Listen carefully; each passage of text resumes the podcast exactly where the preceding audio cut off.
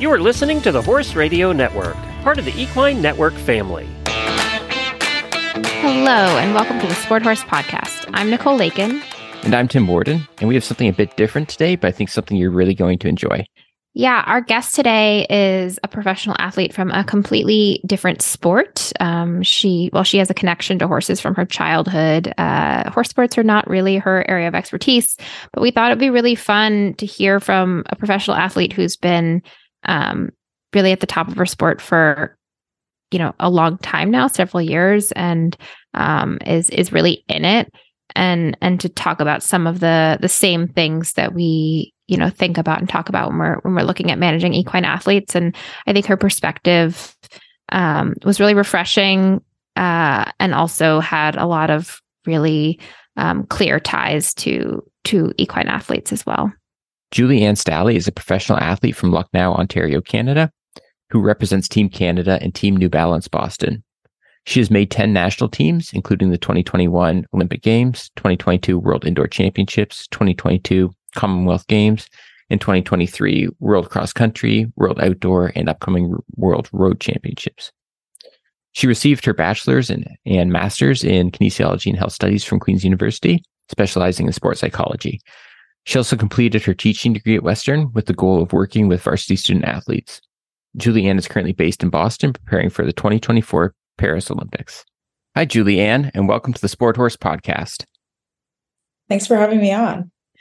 So uh, we know that you're really busy down in Boston. Uh, training, I'm sure, takes up a bunch of time. So we'll dive right in here. You competed in, in the Tokyo Olympics and recently ran at the World Championships in Budapest. Um, stress leading up to and during these major championships is felt by most athletes, and, and specifically, we're talking about like that mental stress. Can you speak to your own experiences and some helpful strategies that you would use to stay to stay focused as you're going into these really important competitions? Definitely. Um, yeah, I mean, the mental aspect of sport is huge, often overlooked and under understood, um, misunderstood a lot of the time as well. So I think for me, um, over the last decade of of running and you know being at the national level, I've made my first um, Canadian team in in 2014. So there's been you know a lot of growth during that time, and I think I always come back to this sort of motto of just you know healthy happy and then running fast. And you know that that health aspect you know it involves physical and, and emotional mental everything social um, and around big competitions big performances um, you know it can exasperate any issues or you know in terms of just where you are uh, mentally and it challenges that. So it it requires you to be in your best form physically mentally. And i think um, for athletes being on all the time consistently over several years between olympic cycles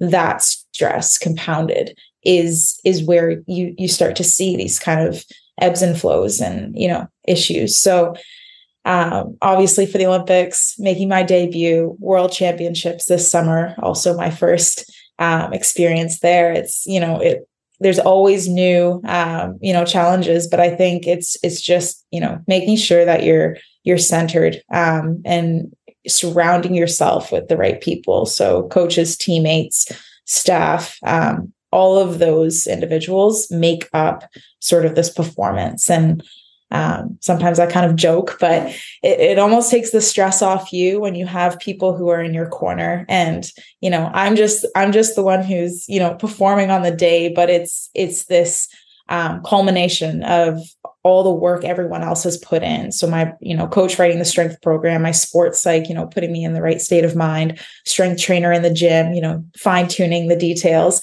Um, technically, my job is kind of easy. You know, I just get on the start line. So, um, yeah. That's really fascinating, and I, I, uh, my wheels are are turning in, in thinking about, um, you know, how this translate to the horses and the human athletes um, that we're we're familiar with, and um, I think it's it's absolutely the same. So, really, really interesting to hear. Um, as an athlete transitioning from being an amateur to a professional, obviously the sport changes and and there becomes this massive business side that needs to be navigated as well. I'm curious to know how you strategize for balancing training and all the extra commitments that come along with being a professional athlete. um, and and if you feel like it's best to partition your day into like training versus other commitments or or do you need to just kind of accept the chaos and, and embrace it to some extent or or do you have you know strategies that have worked for you that's a great question um, i think just kind of starting off prefacing that with you know no one teaches you how to be a business person. No one teaches you how to run you know a social media account or you know your website or blog posts or you know whatever it is that you're engaging with.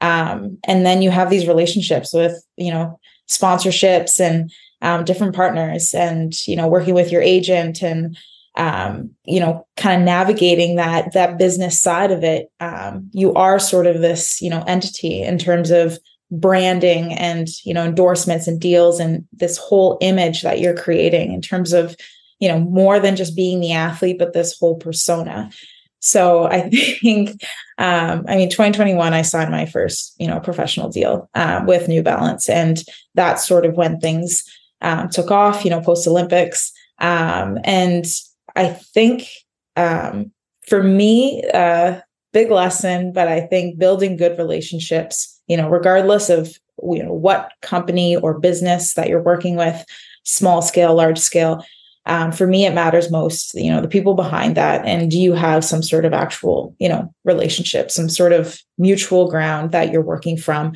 as opposed to just you know this quick um, you know deal that you know has no real merit so i think it, it needs to resonate with you you have to resonate with them um, otherwise it's not worth anybody's time um, and then secondly i think finding things that bring meaning, value that are close to home. Um, I recently signed with Robinson's Maple Syrup. Um, they're around the corner from where I grew up. I run by the sugar shack um, regularly, you know, so this is the same route that I've been doing over the years. Um, you know, a family owned and operated business. Um, mind you, they're they're worldwide. Um, I believe they supplied to Japan, which was kind of neat as well, um, having run the Olympics there. But it's it's those kind of partnerships that for me you know beyond just the fiscal value it's it's that's what's meaningful and i think you know from that business perspective as i said you know you're not necessarily trained in that i didn't go to school with an mba so um, you're relying on a lot of different people to give you good advice so um, i definitely you know lean on in terms of my my agent and athlete representative and kind of working with them Oh, perfect. And I'm, I'm glad you brought up uh, brought up the maple syrup. I was telling Nicole uh, when we were together uh, a couple weeks ago in in Europe that uh, that's kind of how I came across you. And I, am a big sugar guy, so uh, pretty much my Instagram is just following athletes and then uh, different sweets companies. So yeah, it's, it's cool to see. But but I think you raised a really interesting point um, there because in equestrian sport, it's for sure expensive to do. Like there's no getting around that. Like there's a huge um there's huge overheads to it and like just the cost of purchasing like the top horses and stuff. And I think a lot of riders end up in these situations where and, and you know, like I don't obviously want to name names or whatever, but I think a, lot of times people end up in situations where money is king and the relationships are very much so second. And they end up in situations where you just go to the whoever will give you the most money in a short amount of time and you end up sort of having to take um, abuse isn't the right word, but like you may not enjoy those interactions. You may not enjoy working for those people, but it's like you you see that that check at the end of the day, or you see that money, and it's it's interesting to think about like what is the cost of that from your performance side, though, right? Like, yeah, you may be able to get you know 10% more more money coming in from working with this particular sponsor or having this particular relationship mm-hmm. but if it's something where like mentally like you dread having to pick up the phone and call them to give them updates, or you mentally, uh, you know, it keeps you up at night, certain different types of things. Like, are you taking a 10% gain in maybe financing and maybe losing 30 or 40% uh, in performance? And, and, and it's an interesting balance. It sounds like for you, it really comes down to mentally being in the right spot, like being happy with those connections, and then everything else comes secondary to that. Like, is that fair?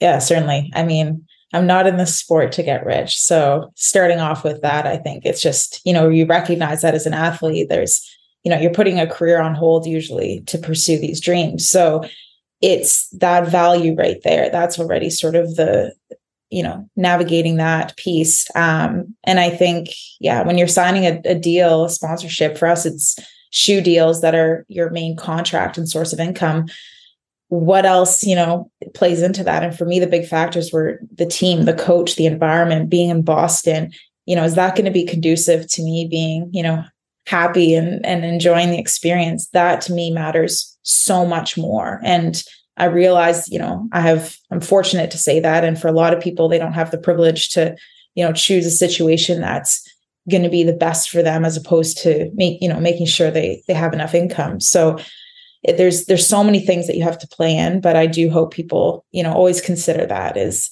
um you know the money really it it doesn't matter. You know there's a, there's a baseline but i do think like beyond that um you know it's it's far more important to to be in a good position. For sure for sure. And i i think that's a really important point. Um another thing i, I want to to pick your brain on so i'll be fascinated to hear your your take on this. There's a quote that I love from Emily Dickinson, and the quote is If you take care of the small things, the big things can take care of themselves. Uh, for the training, I personally really love this quote because I think it it focuses on being disciplined and taking care of what's in your control. Um, but I, I would be curious to hear your thoughts, especially as someone who is going to Olympics and World Championships.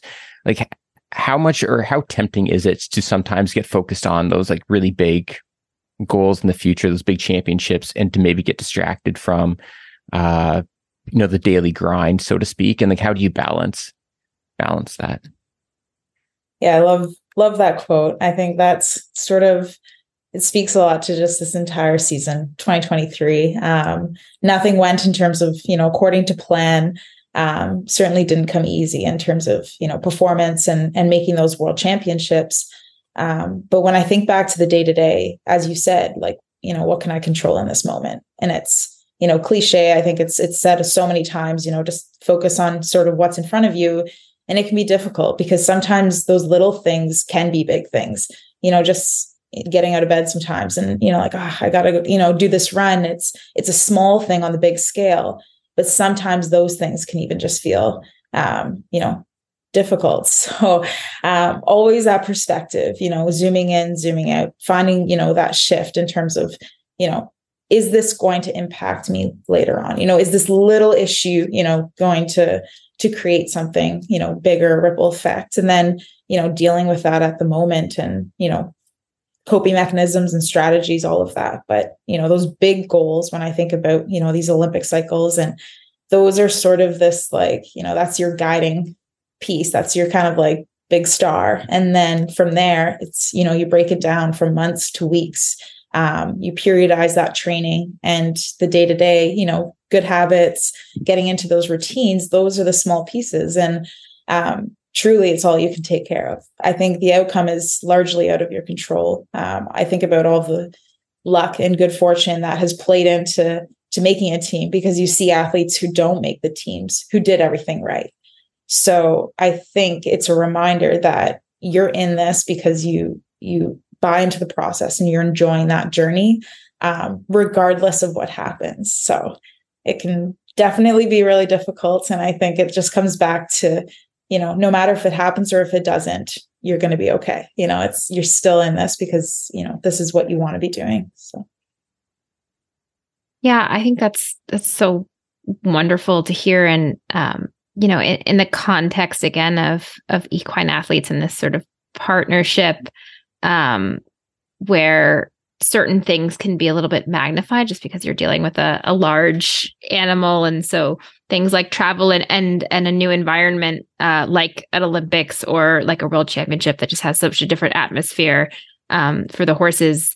Coming back to all of those important things and reminding yourself um, that of what you can control and what's gotten you there and that there are people that did everything right too that are not there and and so to you know take take advantage of of where you are and and just focus on the little things instead of you know getting so caught up in in the other things um, that can very easily um, i think interfere with with performance so that's really really interesting yeah Luckily, um, I, I don't deal with a horse. Like I am a horse. So the variable there in terms of controlling factors, I mean, unless my shoes come untied, usually it's on me. So I think for, you know, equestrian athletes, that's that's a whole other, you know, discipline that I have no knowledge on, but I can only imagine, you know, frustration is, you know, when it's not working and it's, you know, there's something in terms of having that animal and, you know, being able to have that sort of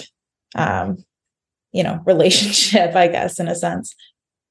Yeah, I mean, I would I would argue though that it comes back to a lot of the things that you've already touched on. The team around you, um, how well you guys know each other, how much you can trust in the work that each person, each horse, each you know, each part of the team is is putting in. Um, and again, focusing on the small things that you control, you can control.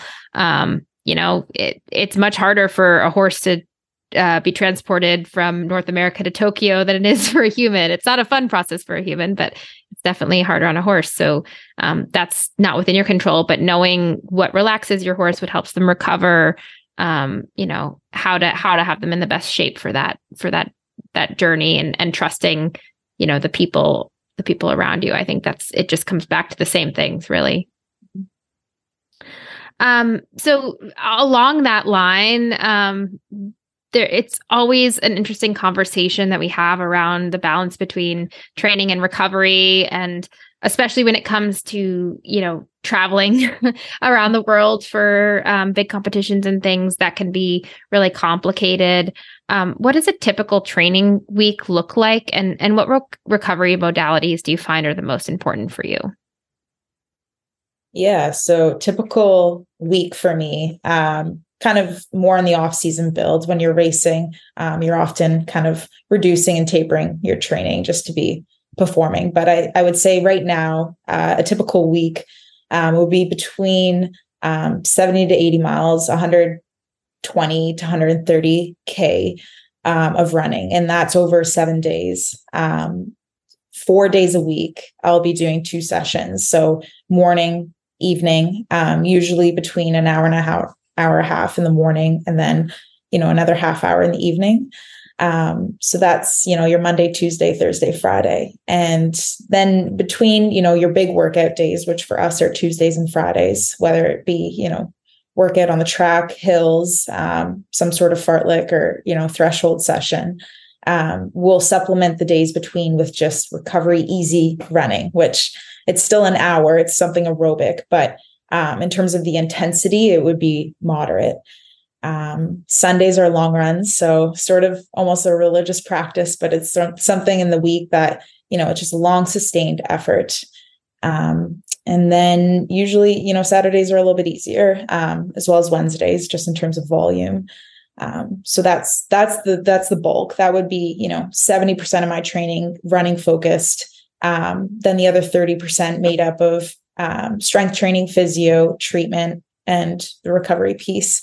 Uh, not including sleep because then that would be you know much bigger in terms of hours spent in my bed um, but yeah so the gym session i'm doing two strength training sessions a week um, and three to four sort of small more physio uh, mobility oriented um, practices and then um, yeah I, I would say monthly to bi-monthly um sorry weekly to bi-monthly um, massage is is something i've sort of been routinely um, putting in place just because of um, you know keeping injuries at bay. I think always being proactive um, you know it's the better strategy than trying to manage you know little fires as the as the season builds. So um, luckily we have those resources here in boston um, so that's been a big part of just recovery.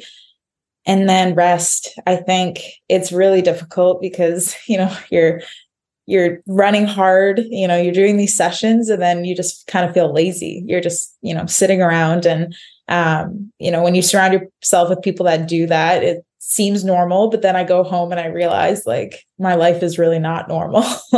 um, you know, it, it, it definitely you have to say no to a lot of activities that you wish you could do, but um, for us, you know, making sure that our legs can recover and just, I think it's mind and body, especially. Um, you know, even if you're lying in bed, but you're just scrolling through Instagram and you're just, you know, constantly busy, you're not giving yourself the rest that you need. So, um, you know, eight to nine hours of sleep, um, minimum, I would say, you know, eight, but that's, that's absolutely key. And I think, you know, if, if you're not looking after the recovery piece, the training is almost um, insignificant. So a lot of the work happens while you're sleeping in terms of, you know, adaptations. So that's really important. Yeah, I just want to uh, just circle back and, and highlight a point that I think you made really nicely that there's a difference between active recovery and rest. Um, and so that's something, you know, Tim and I were just at a conference and and that was a, a question that was raised um, when uh, Tim shared uh, some research that showed that high level, high performance equine athletes uh, were spending just enormous amount amount of hours, um, mostly like in a stall or a box, um, and not really having much movement. Obviously, they can walk around a bit and they're eating and they're drinking. Um, but um, you know, horses compared to human athletes, they're they're actually meant to be moving constantly. Um, and so rest and recovery for an athlete, whether they're, you know, human or, or equine, um, there, there's different different types. And I think that you illustrated that really nicely. Yeah.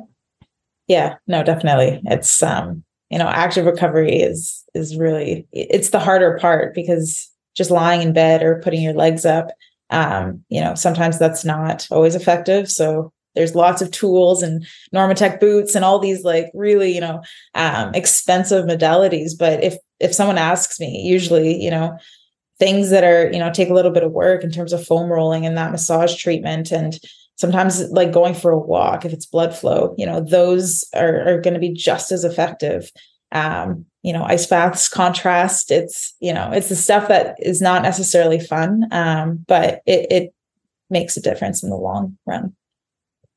And just going off of that when you like every day you put your shoes on and you're going to go out for whatever volume you're running do you try to make it so that you usually feel pretty good at the start? Like so you're you don't really have like any soreness or any muscle or are there times during that especially probably during the off season where you are a bit sore from the previous day's workout and you're still going out and going. Like i'm curious to to know because i think like more on the sprint side is more what i'm familiar with but I, I, think like the tendency now versus maybe 30 40 years ago is you don't ever want an athlete to be going out and like, giving high intensity efforts when they're a little bit sore but like how does it work for like you with the endurance people? Because you you have to have so much volume it's probably hard to ever get completely completely feeling good. Yeah I, I think considering time of season um, where you are at in the year what competitions are coming up um, that sort of dictates you know what's i guess acceptable in terms of capacity and and how you feel. Um, injury wise i would say you know if something's bothering you if something's hurting it's you know you gotta you gotta step back because i've never had a scenario where you push through and then it, the, you know the result is actually it ends up okay. Usually you're always you're moving backwards even though it feels like you want to progress. Um, fatigue general muscle soreness um, i think the mental aspect too has to be you know taken into account. You know what are you bringing on that training day in terms of you know that battery? Like where where are you? And um distance is you know the volume itself um the training effect you know you have to be able to sustain continuous days um, and not feeling good is actually um, you know you're getting that adaptation. Your body's kind of telling you you know okay you stressed me and then you know you're recovering you come back the next day you're probably not going to feel maybe as good after a big session um, but that piece there is what it's going to get you to the next little you know step in terms of the overall fitness. So definitely important to be able to you know build that that training. Um, you can't always feel good. If you did you're probably not going hard enough. Um, and then the last thing i'll say is just in terms of competition um, you know going into that in terms of readiness i've had a few experiences where an injury has flared up. You have a big race, you have to make that decision. And it's always going to be difficult because from the athlete standpoint, you you want to race. There's no question. So, you know, talking to professionals, um, that's what the doctors are for, you know, your coach, everyone, getting a really um, unbiased, objective opinion in terms of what is safe. I think that's number one. You have to make sure the athlete's safe. Um, but if it is the Olympics, um, you see it all the time. You know, you're you're willing to do whatever to get onto that start line. So a lot of factors to take into consideration. Um, the more elite you get, obviously, that responsibility becomes yours. But I would say definitely for you know younger athletes, more recreational, um, it's it's never worth pushing through something.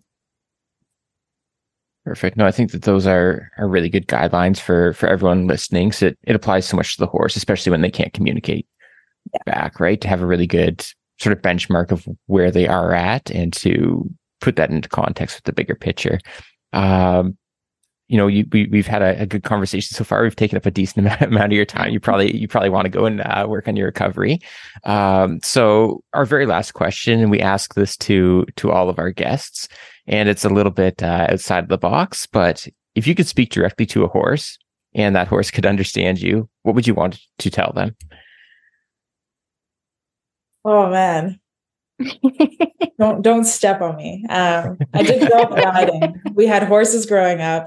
To be honest, it, I think it broke my dad's heart, but I just never enjoyed it because I was too nervous around the animals. So, um, you know, I'm familiar in terms of horses, but I think um, yeah, wow. I mean, a racehorse, that's a totally different, you know, animal. And I think, you know, if you could tell it something, it's just, I guess from the athlete perspective, I would say, you know, you can trust me. Um, you know, that's that's what I'd want the animal to know is just I have your best interest. Um, you know, you're kind of in it together. Awesome.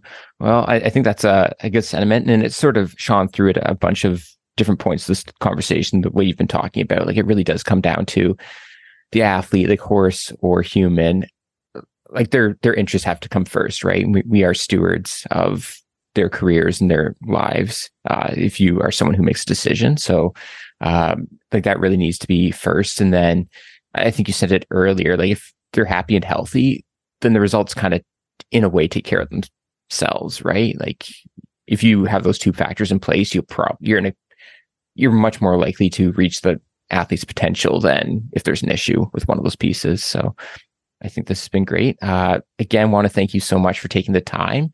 Uh, I, I, know you're busy and you've got a lot on the go, so we really, really appreciate this. Oh, this is this is a lot of fun. It's exciting to get outside of just the running world as well.